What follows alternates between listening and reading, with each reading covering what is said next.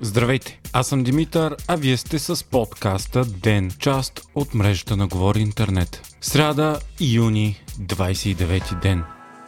Без прецедент за цяла Европа, вчера правителството на Кирил Петков нареди оттеглянето на 70 руски дипломати наведнъж. Те трябва да си тръгнат в неделя и това ще свие руската мисия в България с две трети. Според премиерът Кирил Петков, причината е, че тези дипломати се месят във вътрешните работи на страната ни. Друга причина е реципрочност. По-рано тази година бяха изгонени 13 дипломати на Москва. Русия има регистрирани 118 дипломати в България, а София има по-малко от 10 в Русия. След като Кремъл започна войната в Украина, страните от Европейския съюз изгониха общо стотици руски дипломати, но никой не го е правил толкова мащабно и наведнъж, колкото сега в България. Според властите, голяма част от руснаците на дипломатична мисия у нас се занимават с шпионска дейност, хибридни атаки и подкопават демократичните процеси, разполагайки с лостове на силните руски сфери на влияние в България, в енергетиката, оръжейния бизнес и други. Заради рязкото съкръщение, всички консулства на Русия у нас ще спрат работата си. Първите реакции не закъсняха. Президентът Румен Радев отказа да коментира подробно ситуацията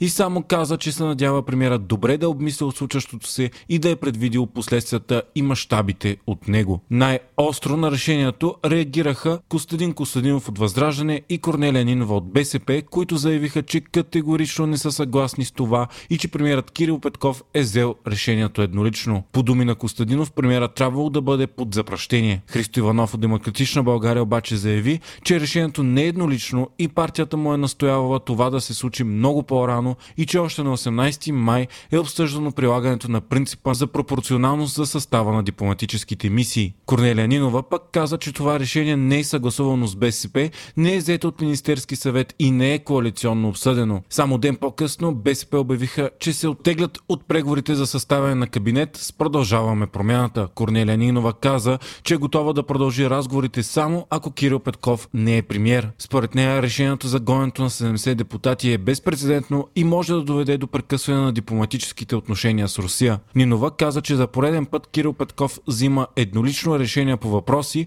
които сериозно засягат националната политика.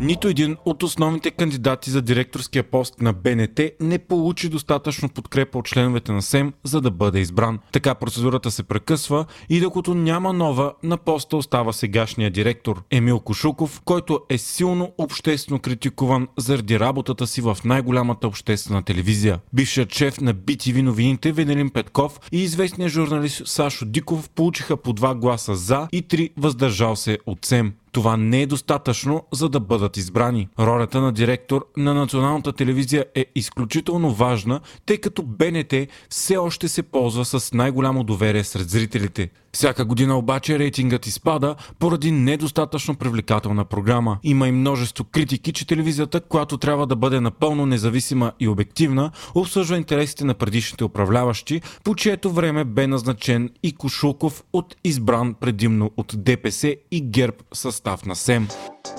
Още преди първия ден от срещата на върха на НАТО дойде голямата новина. Турция е склонила да направи компромис и да отегли ветото си за влизане на Финландия и Швеция в Алианса. Това е историческа стъпка. Двете страни са традиционно неутрални, но войната в Украина ги накара да преосмислят позициите си. Финландия има и най-голямата сухопътна граница с Русия 1300 км. Ердоган не искаше да пусне двете страни в НАТО, защото те приемат и не искат да екстрадират лица свързани с кюрдската партия обявена за терористична в Турция. Няма подробности каква точно сделка са сключили Анкара и скандинавските държави. Доскоро исканията на Ердоган бяха напълно неприемливи за Финландия и Швеция. Разбра се обаче, че двете държави отменят ембаргото си за продажба на оръжие на Турция и са подписали меморандуми за сътрудничество в сигурността и контртероризма с Анкара. На срещата на върха стана и ясно, че САЩ ще увеличат военното си присъствие в Европа и ще разположат в Польша щабът на важната пета армия. 3000 войници ще бъдат разположени в Румъния, още неизвестен брой в Балтийските страни.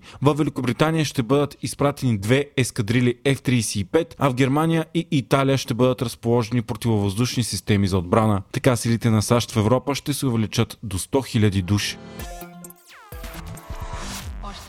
Единствено благодарение на гласа на Крум Зарков от БСП, днес парламентът не прие предложението за връщане на хартиените бюлетини при гласуване. За него са ГЕРБ, ДПС и БСП, а против всички останали партии. Гласуването в Народното събрание завърши с 115 за, 115 против и един въздържал се. Единственият от БСП, който е гласувал против е именно Крум Зарков. БСП искат хартиените бюлетини да се върнат, защото е ясно, че избирателите им са по-възрастни и имат страхове, че някои от тях се отблъскват и не отиват до урните заради страх от това, че няма да се оправят с технологията. ГЕРБ и ДПС пък са отколешни превърженици на хартийните бюлетини. Според експерти, гласуването на хартия е много по-лесно за манипулация и за организиране на контролиран вод.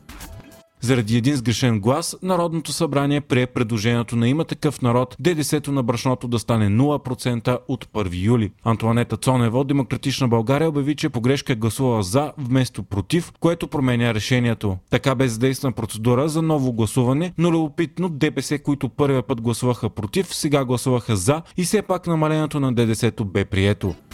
Парламентарната група на има такъв народ обяви готовност да разговаря за подкрепа с лидера на продължаваме промената Кирил Петков, ако обаче той спре да се среща с отделни депутати на партията. Тошко Ярданов обяви отново с остър тон, че Петков продължавал да звъни на различни депутати и да ги обработвал по-отделно. По думите му, можело да има разговори, но само ако това се поиска по официален ред и е с цялата парламентарна група. Вие слушахте подкаста Ден, част от мрежата на Говори Интернет. Епизода подготвих аз, Димитър Панайотов, а аудиомонтажът направи Антон Велев.